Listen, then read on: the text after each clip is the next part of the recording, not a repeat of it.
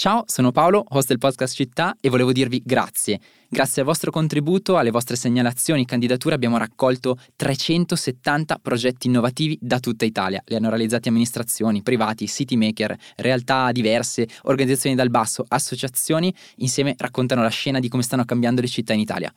Prossimi passi di Future for Cities, 25 e 26 ottobre a Base Milano riveleremo il nome dei progetti vincitori e faremo un bellissimo momento di discussione su come vogliamo trasformare le città. Il programma ve lo racconteremo nelle prossime settimane sempre qua e su tutti i canali di Will. A presto e ancora grazie.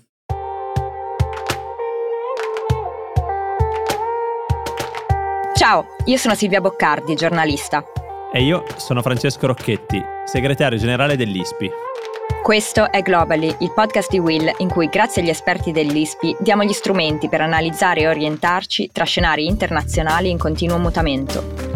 Il mondo cambia in fretta e questo è uno spazio per raccontare e capire il cambiamento, la politica internazionale e oggi cosa sta succedendo dentro Israele, spiegato in modo chiaro. Da alcuni giorni ormai Israele e Palestina sono impiegati in una guerra violentissima che, a detta del primo ministro israeliano, sarà molto lunga.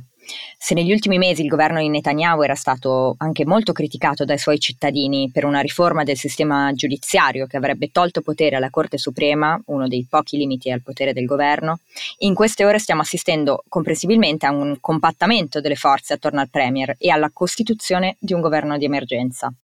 Cosa sta succedendo politicamente in Israele a una settimana dall'inizio della guerra? Oggi ne parliamo con Davide Lerner, giornalista ed esperto di questioni israeliane, e Gianluca Pacchiani, corrispondente per gli affari israelo-palestinesi al Times of Israel. Ciao Davide, ciao Gianluca. Ciao, buongiorno. Allora, nei primi giorni di questa guerra ci sono state diverse dichiarazioni e si è parlato ad esempio a lungo un, dell'istituzione di un governo di emergenza che in queste ore proprio eh, sembra aver raggiunto un accordo, una possibilità di esistere. Mm, Gianluca, ci aiuti un attimo a fare chiarezza tu che sei a Gerusalemme in questo momento? Sì, allora, eh, poche ore fa è stata annunciata la formazione di un nuovo governo di emergenza dopo mesi di profonde scissioni all'interno della politica israeliana tra il campo Netanyahu e il campo dell'opposizione. E a quanto pare uno dei due capi dell'opposizione, Benny Gantz, insieme a un altro ex capo delle forze armate, Gadi Eisenkot, si sono uniti al, questo governo di emergenza e non è ancora chiaro se in questo governo, che comunque si occuperà soltanto dello sforzo bellico, non saranno discusse legislazioni di nessun altro tipo e parteciperanno anche due elementi più estremisti del, del governo, eh, Itaman Ben-Gvir e Bezalel Smotrich. Questa è l'unica cosa che deve ancora essere chiarita. Però a quanto pare, insomma, dopo giorni di negoziati eh, siamo, siamo un altro approdati a questo, a questo, primo risultato politico. Quindi questo vorrebbe dire che tutto quello che è stato fatto fino adesso, le discussioni che sono state fatte, diciamo, sul, sulla questione appunto della giustizia, non, non saranno discusse in questi giorni.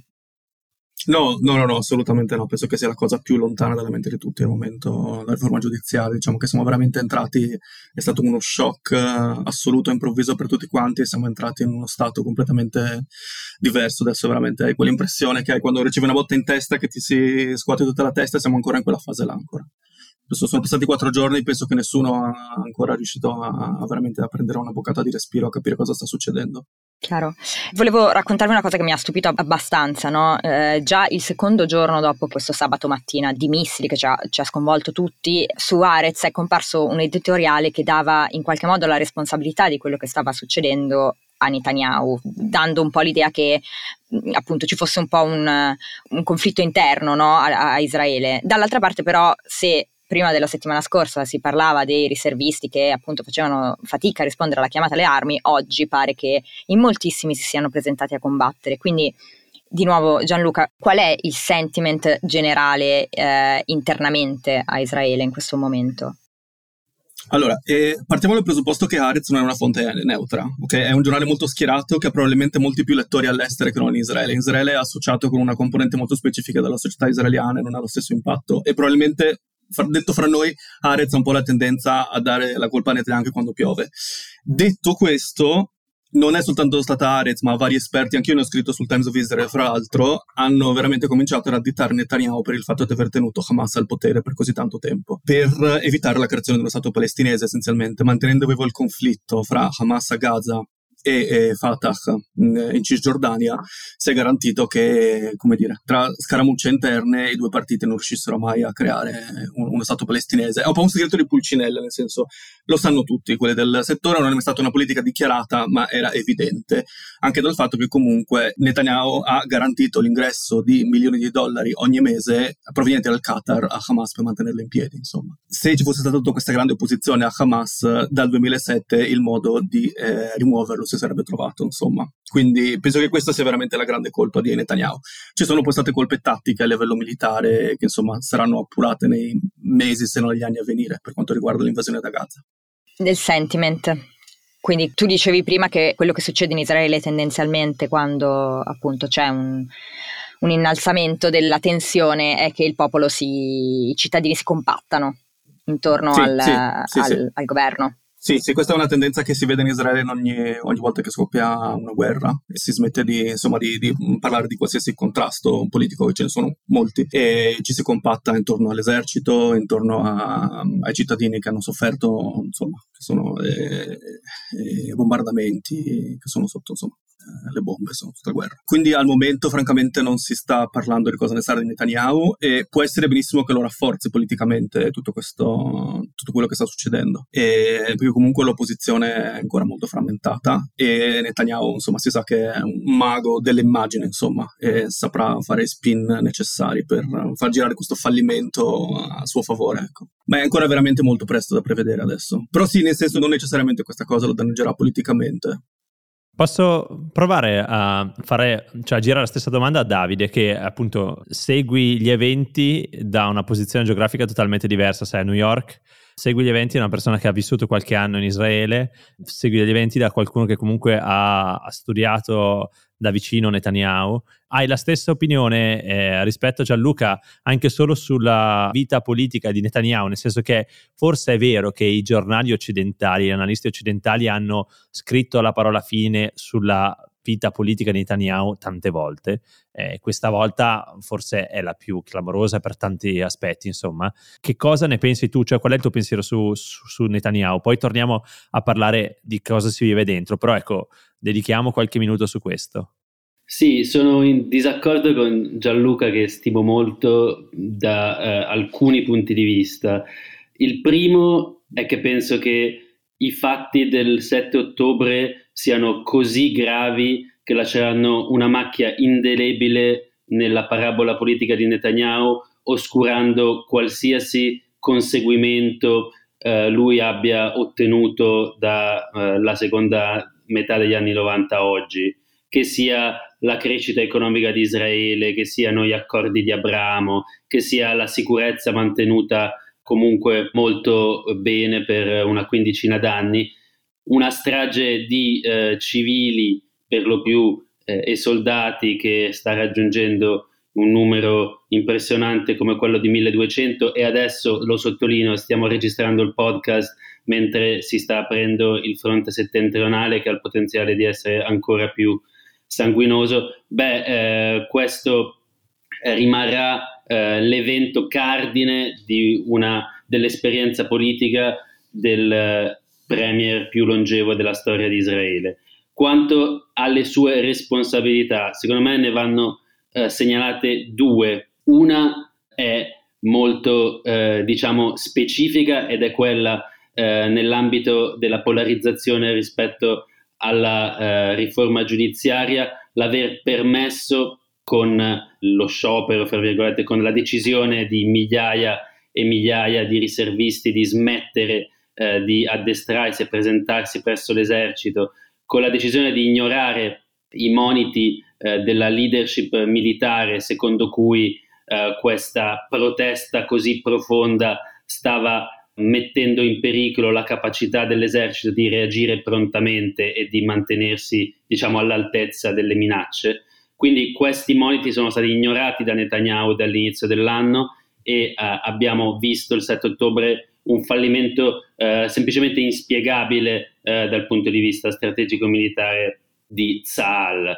In secondo luogo, e questa forse è una spiegazione ancora più profonda delle sue responsabilità, l'ideologia che ha dominato Israele dalla seconda intifada a questa parte, cioè quella dell'illusione di poter seppellire il problema palestinese e uh, al contempo affermarsi come uh, uno Stato diciamo riconosciuto a livello internazionale anche perfino dai uh, ex nemici arabi, beh questa si è rivelata un'illusione e questa teoria della pace attraverso la forza è proprio stata teorizzata da Netanyahu fin da il suo primo libro nel 97 e gli è scoppiata in faccia il 7 ottobre e eh, oggi temo che eh, gli scoppi in faccia anche sul fronte settentrionale. Quindi eh, secondo me insomma, ci sono delle responsabilità del Premier e per quanto sia abilissima, ragione in questo Gianluca, a eh, rivendersi, a eh, ripresentarsi, eh, comunque questa macchia non, non potrà levarsela di dosso mai. Io torno da Gianluca invece per tornare ai fatti del 7 ottobre. Una delle questioni inedite tra le tante, che però sarà quella che nelle prossime settimane sarà delicatissima da gestire, è la presenza di ostaggi la presenza di ostaggi che sono stati presi e sono stati eh, ostaggi israeliani che sono stati presi e portati a Gaza e, e che verranno utilizzati sicuramente come una, uno strumento di scambio. È chiaro che anche su questo sulla stampa israeliana mi è sembrato di leggere diverse visioni, uno di quello che il governo potrebbe voler fare e di quello che la società vorrebbe che si facesse. Vorrei che ci aiutassi un po' ad entrarci in questo dibattito che sicuramente sarà molto importante nelle prossime settimane, Gianluca. Che cosa si pensa? Questi ostaggi comunque sono pochi, ma sono tantissimi.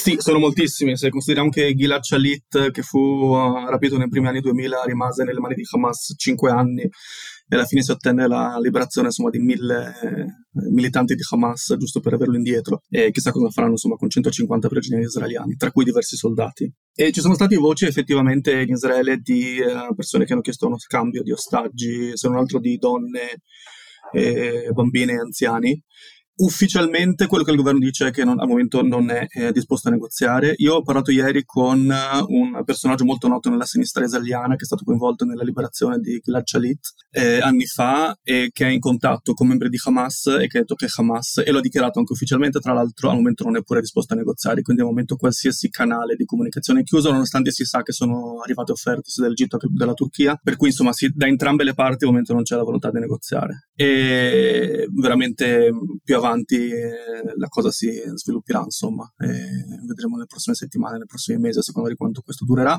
Israele ha anche dichiarato che non ha al momento alcuna obiezione a eh, distruggere edifici nei quali ci sono uh, ostaggi. Questa cosa l'ha detta ovviamente eh, indirizzata ad Hamas, insomma, non, spero che nessuno eh, lo intenda veramente, però per far capire a Hamas che anche se detiene degli ostaggi in zone in, critiche, insomma, nel quartier generale di Hamas eh, a Gaza non è un ostacolo per i bombardamenti. E la situazione ovviamente è agghiacciante, nel senso noi costantemente siamo bombardati nei telegiornali di storie di famiglie, insomma c'è una madre che ha due figli e il marito e altri due parenti a Gaza che viene intervistata costantemente ed è francamente è lacerante vederla ogni volta. Insomma. E la sua è una di centinaia di altre storie. È veramente difficile come dire, stiamo tornando in una, anzi stiamo tornando, stiamo entrando in una guerra probabilmente mai vista eh, per anche solo la, la, violenza che ha scatenato nei confronti civili di entrambe le parti. Vorrei farti una domanda e che vorrei girare poi anche a Davide perché è un tema molto delicato. Si parla da giorni di un'operazione a Gaza. Adesso Davide come dicevi, stiamo registrando l'11 ottobre alle sei e mezza di sera e ci sono voci, ci sono notizie di un'operazione che sta arrivando dal nord. Quindi vorrei provare a concentrarmi su Gaza. Su Gaza ho speso tante parole per raccontare quella che potrebbero essere un'operazione di terra che riporterebbe l'esercito israeliano a Gaza dopo la fine dell'occupazione di fatto fino al 2005. Eh, e anche su questo da chi vive fuori, ci sono tante opinioni diverse. Vorrei capire da Gianluca se dentro il fronte è unito, quindi il, il, l'importanza di adesso è quella di rispondere. E da Davide invece vorrei capire, visto da fuori, che cosa questo sembra. Partirei da Davide. Sì, beh, prima di tutto eh, c'è un detto israeliano, sheket yorim, silenzio si spara, che eh, significa proprio eh, non si sta eh, a discutere quando c'è la guerra ed è chiaro che eh, tutte le polemiche de, del pre-belliche vengono messe da parte. Eh, per quanto riguarda la possibile offensiva, sono proprio questi ostaggi a rendere tutto così complicato, perché eh, se non ci fossero, io immagino che un'offensiva di terra eh, sarebbe già cominciata, immagino che forse eh, i bombardamenti aerei sarebbero stati ancora più violenti. Sottolineava Gianluca eh, Shalit nel 2006 scambiato per 1027 palestinesi, eh, fra cui Yahya Sinwar, il capo dell'ala militare di uh, Hamas. È, è, chiaro che nel momento in cui ti trovi uh, con uh, 130-150 israeliani nella striscia, diventano quasi una statistica ed è difficile immaginare uno scambio che non alteri strutturalmente i termini del conflitto, per esempio eh, liberando la totalità dei prigionieri palestinesi, che è la richiesta dei miliziani. Eh, è semplicemente una situazione, diciamo, eh, troppo grave per essere gestita nei termini del conflitto a cui eravamo abituati negli ultimi 16-17 anni. Eh, quindi secondo me siamo di fronte a una fase che non può che restituirci un capovolgimento o un'alterazione dello status quo precedente. Eh, non so se Gianluca voleva aggiungere qualcosa. Sì, sicuramente diciamo che Israele negli ultimi anni, dopo il 2014, do, dopo l'ultima operazione, si è astenuta eh, da eh, intervenire insomma, con l'invasione di, di, terra a Gaza. Ovviamente questa volta ci sarà, è praticamente inevitabile, insomma ci sarà qualche giorno di bombardamenti per preparare il terreno e poi un'invasione di terra ci sarà. Francamente eh, c'è anche da tenere il fatto che comunque c'è stato un fallimento dell'intelligence molto grave questa volta, insomma siamo sempre stati convinti come Israele di avere la migliore intelligence del mondo a livello sia di signal intelligence che di human intelligence e improvvisamente ci siamo resi conto che sono riusciti a coordinare centinaia di militanti dietro la nostra schiena, insomma volevo mh, mm, cercare di fare appunto un, un, attimo un punto su quello che sta succedendo in queste ore. In questo momento eh, stiamo, stiamo, vivendo delle ore molto concitate. Noi abbiamo pensato di fare questa, questa puntata proprio per raccontare quello che all'interno della società eh, israeliana, nei media israeliani, all'interno della politica israeliana sta, sta accadendo, ovviamente le atrocità eh, le, le, vediamo da, da, entrambe le parti e, e, purtroppo per come stanno andando le cose, come Netanyahu ha detto qualche giorno fa, la guerra sarà, sarà lunga. Quindi eh, io volevo soltanto ringraziare i nostri due ospiti per essere stati con noi e invece no, Francesco no. Non voleva ringraziare i nostri due ospiti, no, voleva ringraziarli. Io volevo Pensavo ringraziare. Domanda, volevo ringraziare. Miei non ah, avevo okay, un'altra okay, domanda, no. questo. Grazie molte Gianluca, grazie Davide. Sono, come dire, sono ore complicate, andiamo a vedere che cosa succede nel nord e, e ci sentiamo diciamo nei prossimi giorni. Noi stiamo facendo una programmazione un po' un po' alterata di Globally e grazie a voi perché appunto soprattutto Gianluca da come dire cittadino israeliano, da giornalista che vive a Gerusalemme, eh, darci il senso della, della, di quello che sta succedendo, che quello che si sente, e grazie a Davide invece che appunto hai anche la lucidità eh, di darci delle visioni su appunto soprattutto su cosa qualcuno che conosce bene Israele vede e che magari noi non vediamo. Quindi grazie e ci sentiamo prossimamente. Grazie. Grazie, alla prossima. Grazie a voi.